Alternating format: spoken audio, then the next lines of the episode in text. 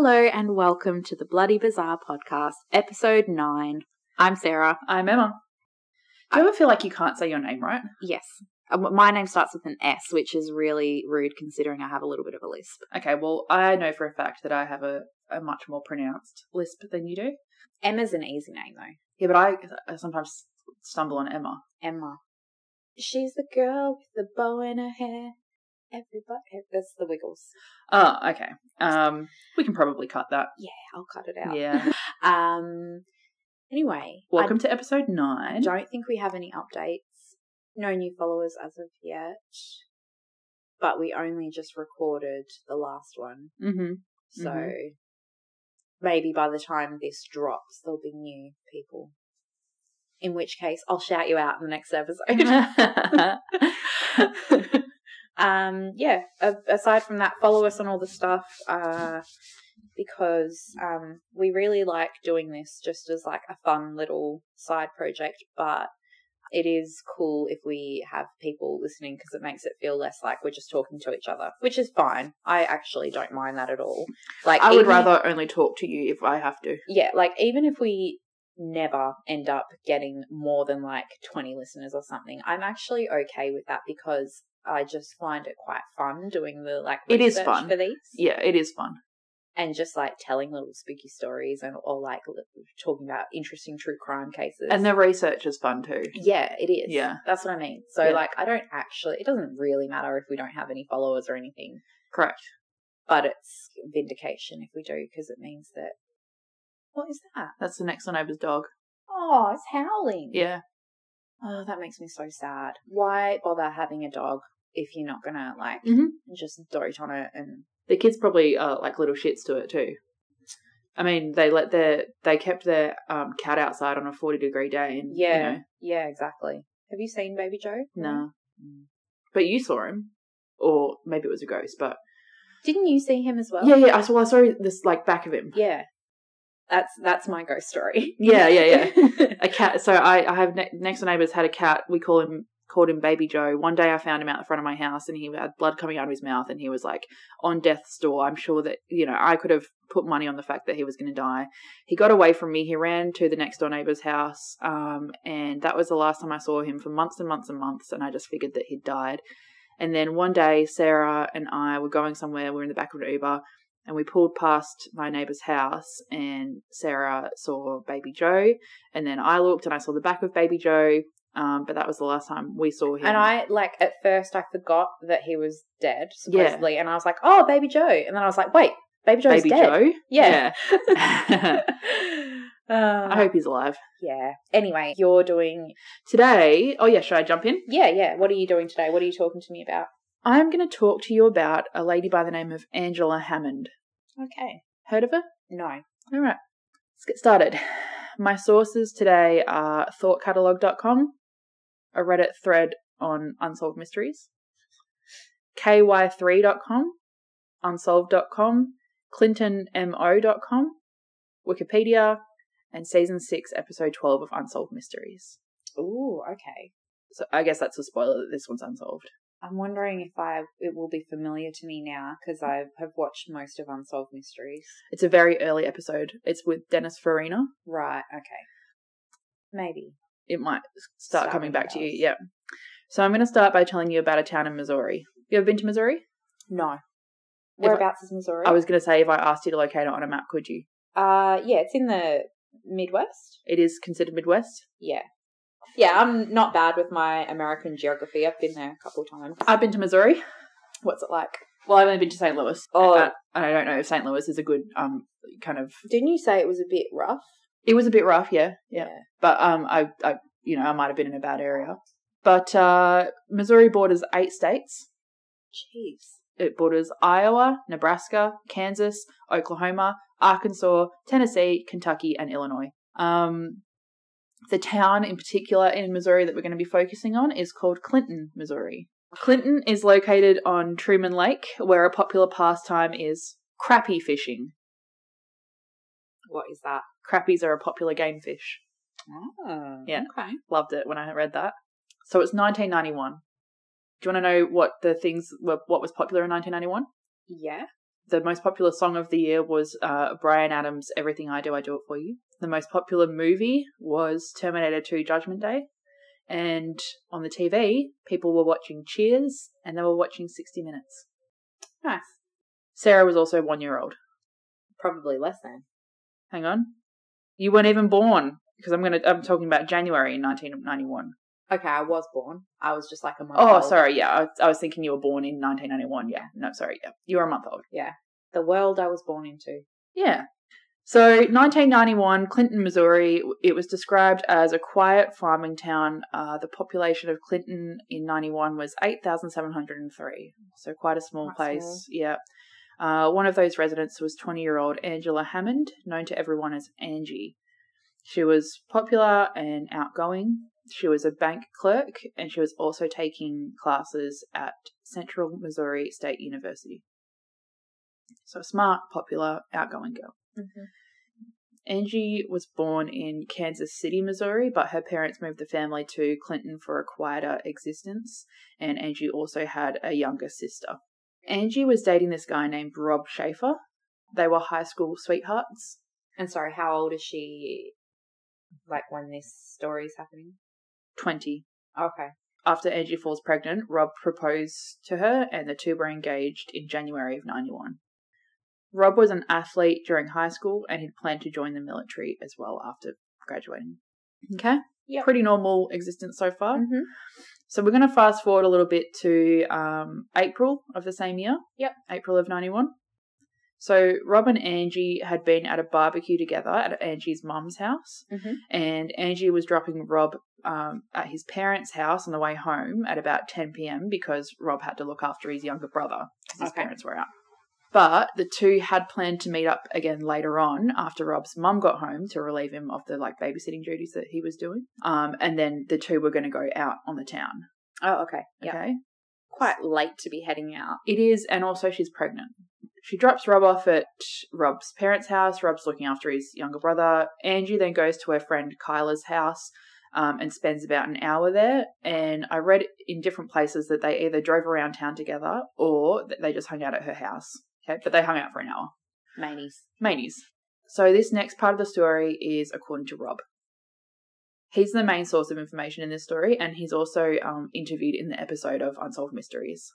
So about 11:15, Rob gets a phone call from Angie from a payphone at the intersection of Jefferson and 2nd Street. This payphone was 7 blocks from Rob's home, so quite close. Apparently, Angie was calling to let Rob know she was too tired to meet up and go out in the town, understandably. She's about 4 months pregnant at this point, so she's probably not feeling the best. Mm-hmm. So Rob was just going to spend the night at his mum's, and Angie would then pick him up the next day because they lived together. And I have to keep reminding myself this is pre... Yeah, they didn't have mobiles. Yeah. So while Angie is talking to Rob, she apparently tells him about a suspicious guy who'd been circling the blocks a few times in a green Ford pickup truck, a Ute to you and I. Mm-hmm. Mm-hmm. All right, so she's on the phone with Rob. And she's like, oh, this weird guy. Yeah, you can picture it, can't you? It's scary. Yeah, so you've called your boyfriend and you've just noticed that there's this, kind of creepy guy. Mm-hmm. I can imagine, if I was walking home and I was a bit scared of someone, I might call you and I'd just be like, just stay on the phone with me. There's this, Yeah, it just makes you feel a bit safer. It feels like someone's there with you. Yeah, to just share it, to be oh, there's this weirdo. And you also feel like the person would not pick on you because you've got someone on the other line that you'd, just be like, he looks like this. He looks, Yeah. He's got a big nose. Yeah. So this man that she's describing, then apparently he pulls up alongside the payphones that she's out. He gets out. He goes to the payphone next to Angie. Is she telling Rob all this? Correct. Then he goes back to his truck. He gets out a torch and he's flashing in the it around the truck and on the floor, as if he's looking for something or dropped something or something like that, right? Angie describes this guy's appearance and truck to Rob while she's on the phone to him. Rob suggests that maybe the phone wasn't working that he went to and maybe he's just waiting to use hers. So he goes, ask the guy if he wants to use your phone. So she asks this guy if he needs to use her payphone. And I read 2 versions of the response that he gives. One version is the guy tells her he's going to try the other phone again in a minute. And the other version is that he just replies no, which it said he replied no, which scared her even more. Yeah, that would scare me. Me too. Someone was just like, no. Yeah, so Angie, regardless, Angie's like, no, he doesn't want to use the phone, and they return to their conversation, mm-hmm. right? She doesn't think too much of it. But a few moments later, Rob hears Angie scream and hears a man's voice say, I didn't need to use the phone anyway. Oh, I don't like that. I don't like that. So upon hearing this, Rob drops the call, runs to his car and speeds in the direction of the payphones. Mm-hmm. He knows where they are. He speeds towards them. Yeah.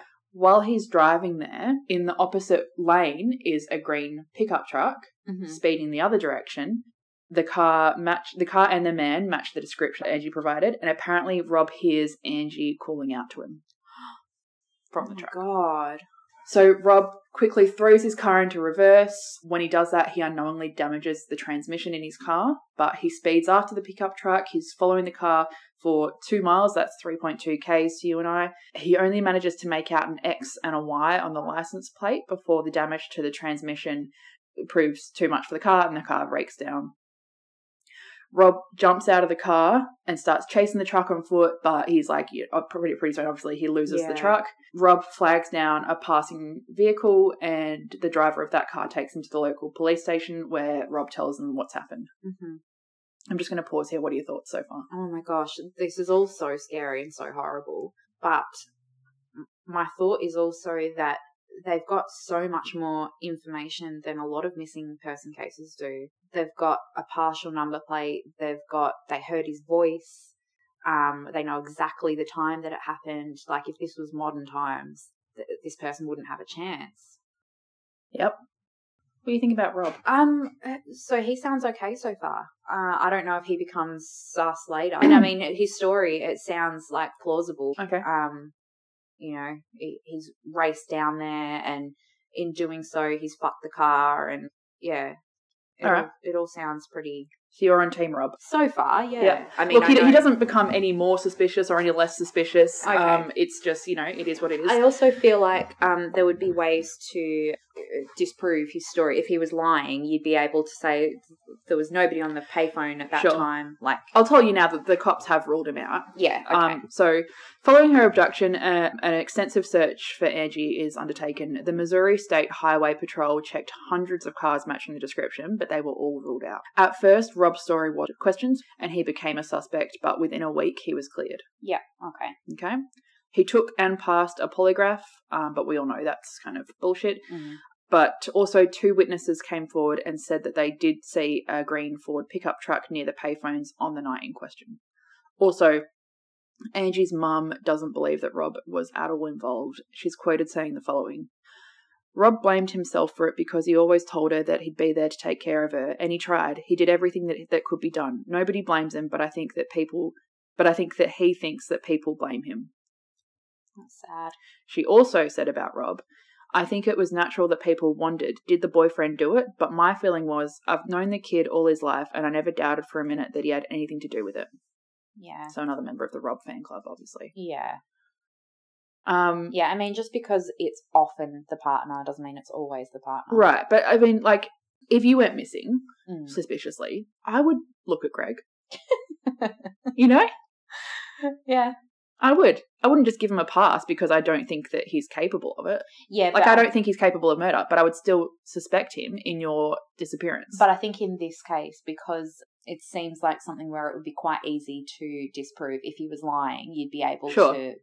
figure that out. You'd think that the cops would know how to, and also I would think that, I didn't read it anywhere, but I would have thought they would have interviewed the brother. Yeah, exactly. But maybe the brother was asleep, I don't know. Like, he was at his parents' house. I'm sure there would have been a way to prove that. Maybe people saw him fly out of the driveway. Maybe.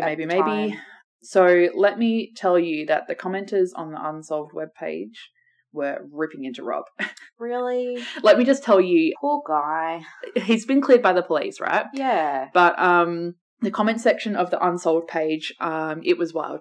I guess there were some, like, really crazy theories being thrown around. One guy claimed to be a clairvoyant in the comment section, okay. And he said he wasn't being taken seriously, and then another guy had replied to that saying he was a podcast host and he wanted to interview the guy. So That's an idea for us. We can recruit from there. Yeah. Angela's abduction and disappearance was tentatively linked to two other unsolved cases that had occurred within a 100-mile radius of Clinton. That's 160 kilometers, and that's the equivalent of Perth to Bunbury. Okay, that's not that far. It's not that far, but it is still, if a murder happened in Bunbury and a murder happened in Perth. Yes, but like Perth is a big city. This is, we're talking about like a tiny town. Yeah, true. So the first case that it was linked to initially was it happened in Max Creek, Missouri. Mm-hmm. That's about an hour and 15 minutes away from Clinton, and that is the murder, abduction and murder of 42-year-old convenience store worker Trudy Darby. So on January 19th, 1991, Trudy had called her son to report two suspicious men lurking outside the store. Her son immediately went to the store, arriving within 10 minutes of her call, but it was empty. The store was empty. His mum was missing. Her car, coat, and purse were still at the store. 2 days later, Trudy's body was found on a riverbank. She had been raped and shot twice in the head. The other linked case in the beginning, it occurred in Nevada, Missouri. That's spelt like Nevada, but it's pronounced Nevada. In the Unsolved Mystery case episode, sorry. That's how Dennis Farina pronounced it. Yep. Nevada. Weird. Right. Again, it's about an hour away from Clinton. This is 30-year-old Cheryl Kenny, another convenience store worker, vanished after locking up the store for the night. Her car was still in the parking lot, suggesting that she never made it to her car. It's believed that she was abducted. Witnesses heard a scream from the area around the time she would have been abducted, and Cheryl has not been found since. Convenience stores are like servos, right? Correct. And Angie was at a servo. She was at a payphone. Okay. Doesn't say if it was like at a servo or anything. Because in my head, I'm picturing it. But there was a parking lot next to it. Yeah, so I'm picturing it being like, in my head, there's like a servo, a parking lot, and then a little payphone. I don't think there was anyone around because I'm guessing they would have seen the abduction, or they would have like spoken to, if it was at a convenience store area, they would have spoken to the convenience store person and they would have either confirmed or denied Rob's story. Yeah. But those two were tentatively linked in the beginning. I don't think they're still considered to be connected, but okay. I'll just tell you a little bit more. Authorities don't think Angie or Cheryl are still alive. They believe that they've met a similar fate to Trudy. Yeah. But there has been unconfirmed sightings of Angie as far away as Canada, but there always is in these cases. Yeah. They always see people. So those are the preliminary details of this case, right? Yeah. We're going to go into some suspects now. Okay. According to Rob and Angie on that phone call, the abductor is described as a filthy white guy with glasses, beard, and moustache.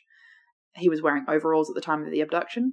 Gross. Yeah, he sounds like a mountain man, you know? Yeah. He was driving an older late 60s or early 70s model Ford pickup truck that was painted two-tone green and had a decal on the back window of a fish jumping out of water.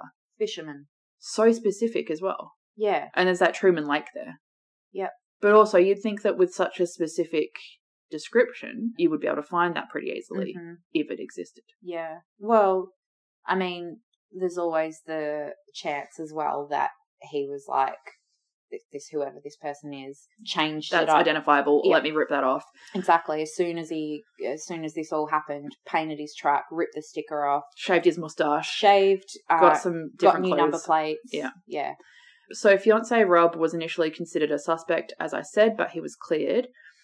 But a commenter on one of the pages was not ready to let Rob off the hook. Yeah. She posted the following theory, and this is absolutely speculation on her part, but let me read you what she said, because she does have some good points. So she says, and I also love the way that she writes it, because it sounds like she's kind of, I imagine her as like an older lady who's like, just listen to the tone, okay? I have read through this long thread and I see a lot from all sides, but I wish a few things could be cleared up before I give Rob a clean slate on this. I am very familiar with Clinton MO. I know what booth she is said to have used. If he was going to meet her later, why did she feel the need to call only to just talk about small talk? How do we know she even called him? He was watching his little brother. What did he do with him when he went to help Angie? I do not want to think that Rob had anything to do with her disappearance, but it is a known statistic that most murdered pregnant women are killed by their husband's boyfriends. People that know him say he is a great guy, but everyone has a dark side, some darker than others. His devastation and guilt may be caused by more than he has admitted. Like I said, I hope he is innocent, but some of the facts do not add up. The truck he describes was a very, very common during the time of her alleged kidnapping. The mural of a bass jumping out of water was also very common around the Truman Lake area. If she was so concerned about describing the truck, you would think she would have read him the plates. I have a theory of what happened, and it's just a theory, but until I'm proving wrong, I'm willing to go with it. Hang on. Angie may very well have called him that night, but I think they got into a fight. He jumped into his car and went to the booth and had her get into his car. He drove south out of town down to Truman Lake, and for whatever reason she was killed. It may have been an accident, but either way she ended up in Truman Lake. Lots of ways to weigh her down, or maybe put her down an old well on corp ground around the lake. I have no idea how he got rid of the body, but there is no end of the ways he could have done it. Then Rob drives back to town, and then his car breaks down. How does he explain why he was there when his car broke down? How does he explain her car at the booth? How does he explain her disappearance? So he comes up with the stranger in the Ford truck story. I don't believe for a minute that a stranger to the area took her. He would not have known the area well enough to dump her body and it never be found. If Rob is innocent, I do feel sorry for his loss and what he has went through, but I am skeptical. I don't like her. I'm sorry, but she's made so many leaps of logic there. Yeah. Like, just point by point, she's like, what did he do with the brother when he went to Hellbent? He probably left the brother there. He was probably like, you'll be fine for 5 minutes. My wife has just been abducted. Fiance has just been abducted. Like, yeah. Just chill out. I'll be back. Right. She does make a good point about the pregnant women often being murdered by their... Yeah, but just because that's the statistic does not mean that that's what happens in every case. You can't be like, well, statistically, it's more likely to be you, so you're guilty. Underneath that post, another poster said that they thought Rob was... Oh, sorry, underneath another post where someone had said that they thought Rob was behind it, someone else had commented, I can guarantee he is not behind this. Yeah. That poster was anonymous, though, so it could have been Rob himself. Yeah, I don't think he is. There's nothing... And where she's like, it doesn't add up. What doesn't add up? I haven't heard anything in his story so far that doesn't add up. I might get to it later, I can't remember, but what doesn't add up for me is that he heard her yelling his name. Yeah, that's a bit weird. I call bullshit on that. Yeah, I call bullshit on that too. However, what I'm thinking is adrenaline is high, he sees the truck, he's in his head. Maybe he thought he heard her. He was like, my fiance's in there, and he could hear scream. I don't know, maybe he heard a scream as she went past. Like, you could probably hear a scream, maybe, if it was loud enough. Maybe, but surely the abductor would have the windows up, and surely he would have incapacitated Angie the second he abducted her. Maybe he didn't have the windows up. Maybe the windows were still down. But then what's Angie doing? Just sitting there? Maybe tied up. 7 blocks away and the guy has enough time to tie. Maybe he's got a gun to her. Maybe he's got a gun in his hand and he's like, you sit there and you shut up or I'm going to shoot you. And then she still screams out Rob's name. Yeah, maybe if she sees his car. Maybe she's like, Rob, like she's just seen him. But maybe. Again, if that's the only thing that doesn't add up, like it's still. I think it's a bit suspicious that this guy hasn't been found, identified. Yeah, but there are so many missing people's cases where. Right, but not when you've got the make, model, partial number plate. Again, he could have changed it. Maybe the police didn't do a good job. True. Yeah, I mean, the small town police are probably not as versed in kidnapping and murder cases. All right, I'll keep going. So another suspect, serial killer Kenneth McDuff. He was killing between the years 66 and 92. He was looked into as a possible suspect, but he was never officially tied to the case. McDuff definitely committed murders in the state of Missouri, but at this point in his life, all of his known crimes were committed throughout Texas. He did eventually move back to Kansas City before he was apprehended again, but it appears that he was still in Texas when Angela was abducted, so it's not likely that he was responsible for this. Yeah. The abduction and murder of Trudy Darby, remember the first convenience store worker? That was eventually solved with the conviction of half-brothers Jesse Rush and Marvin Chaney. But Angie and Cheryl's cases still remain open. The investigators did suspect that Jesse and Marvin were involved in Cheryl's case. That was the other convenience store worker. But the two haven't been charged with that crime. Also, Jesse Rush was admitting to everyone that he'd killed Trudy. So I would have thought that if he had been involved with Cheryl or Angie, he would have been admitting that as well. Yeah. But Marvin remained tight-lipped on all of the cases. So it's possible that maybe he worked alone for Cheryl and then he brought his half-brother in for Trudy, unknown. It is mentioned in a couple of places that Angie might have been the victim of a random crime of opportunity, that some guy just saw her alone, decided he was going to take her. This is also possible, I guess, but I think it's a little odd that no one in this small town, like seemingly, you know, everyone knows everyone type of town, didn't know a guy with a two-tone green pickup truck with a fish decal on the rear window. I don't find that strange. I think it's very possible that he maybe didn't live in the town. Maybe, so someone passing through. Yeah, or he like lived close by but not actually in the town, and he maybe, goes fishing and camping, seems like that kind of person. Mm-hmm. And then he's passing through town at night. He sees this woman on his payphone. He's like, yeah, I'll have her. Easy. Yeah. I'll take her. In April of 2021, the 30th anniversary of Angie's disappearance, Clinton PD, that's police department. I got that. Okay. Announced that they were investigating a new theory of Angie's abduction. Apparently, you're going to love this. It's awful, but you're going to love it. Back in the early 90s, a confidential informant who was providing information on narcotics cases to Clinton PD had received a cut and paste letter, like those, you know, those typical ransom notes. Yep. And it read, "Hello, number redacted. We know who you are, number redacted. People like you deserve what you get. We know where your foxy daughter is at. She will see us soon. Tell wife's name.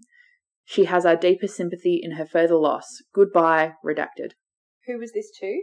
This was to the confidential informant. So there's a CI who's working for the cops on narcotics cases. But what does this have to do with? I'm going to get to it. Okay. Why would you question that so early? I'm getting to it. Because I didn't have context. I was like, what is this? So this confidential informant receives this letter, right? This weird letter, yep. So he's a rat, basically. Yeah.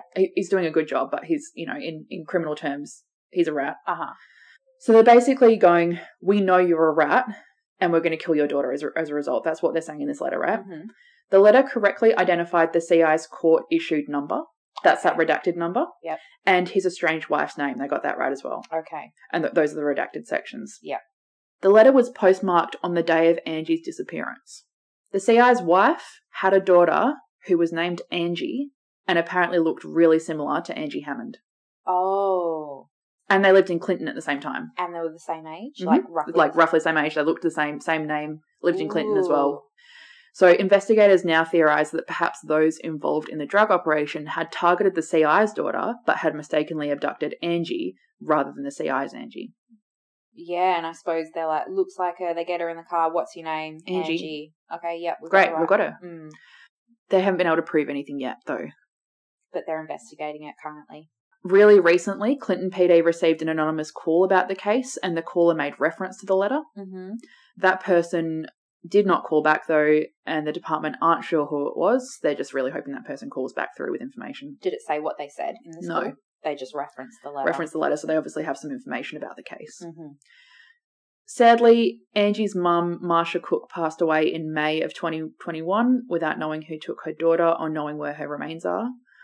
At the time of her abduction, Angie was between 4'11 and 5 foot. She weighed 120 and 140 pounds. She had brown eyes and hair, and her award is still being offered for information on this case. So it's not closed. It's not cold, rather. Good. They're still investigating, obviously, as recently as April of 2021. Yeah, good. Yeah. Okay. And that's the case of Angie Hammond and her abduction. It's so sad. I always find these missing persons ones really sad because I know that the family must just be like... Just not knowing what happened? Yeah. Yeah, exactly. Yeah. I mean, I'm glad that they're still investigating it. My hope with all of these ones that happen, like, back in the 90s or, like, you know, even back earlier. In the 90s. Is that a song? It's from BoJack Horseman. Oh, right. My hope is just that, like, people die and on their deathbeds they're like, oh, look, I know this about this case. Or, like, people eventually are like, oh, well, I might as well just spill the beans. Mm-hmm. You know, I've got cancer. I might as well just tell everyone. Or, like, my hope is just that eventually someone's like, oh, well, I might as well just tell people now. Do you have something that you would confess on your deathbed? Not yet. I haven't done anything that bad. Yeah, but like other people's secrets. Oh. Yeah. Nah. Lame. Yeah, but, you know, I'm still young. You could tell people that I pooed in the garden rather than the cat. Yeah. When I was young. I could. Do you want me to cut that out of the episode? I don't really care. Okay. Well, there you go. I don't need to tell people now. Oh, yeah. I don't know. I'm still hoping to, if I live to old age, me and Donna have both agreed to, like, become vigilantes. Oh, yeah. So, you know, maybe if I do live to old age, I will have done some vigilante shit that I can confess to when I'm dying. Yeah, like what kind of vigilante stuff would you do? Like putting spiders in someone's mailbox? No. Like killing pedophiles and murderers and people who abuse animals and stuff. I don't think you'd be able to kill someone. Yeah, I reckon? No. We'll see. I think the police can use this as a confession. Yeah, well, I'll be like 80, so... So who gives a fuck? So I don't care. Yeah. All right. Put me in jail, whatever. All right, fine. So that's the story of Angie Hammond. Yeah, okay. Sad case. Yeah. If you've got any information, go to Clinton PD. Clinton PD. Is there like a Crime Stoppers thing in America? What are they? Yeah, use? Probably. Yeah. Don't Unsolved Mysteries have a Yeah. Yeah, you can get in touch with them. That episode is available on YouTube if you want to watch it. The Angie Hammond section goes for like 10 minutes, and yeah, Dennis Farina is the. Yeah, I mean, we don't have any American listeners, but, you know, if you know anything about it. I don't know how you would know. If you were in a bar in Clinton and then you overheard someone talking. Yeah. Maybe it was Rob. Yeah, maybe you've got, like, a weird uncle who has gotten drunk and mentioned something before. I don't know. Yeah. I don't know how these things get out, but somebody's got to know something. Yeah, good one. I mean, sad. Yeah. Depressing, but good one. All right. So listen in next week when... What are we going to be covering next week? I think I am doing... I'll tell you what you're doing. Oh, wait, do you know what you're doing? Yeah. What are you doing? I'm doing a cult. A cult? Week. Okay. It's our first cult. Our first cult, yeah. Yep. All right, cool. Well, I look forward to listening to that. Ties to Australia, so... Great. Yeah, I'm currently researching it, so, yeah. Cool. All right, well, tune in next week. I'll follow us on all the things that we said at the beginning. And, yeah, listen next week when Sarah's going to be covering a cult. Bye.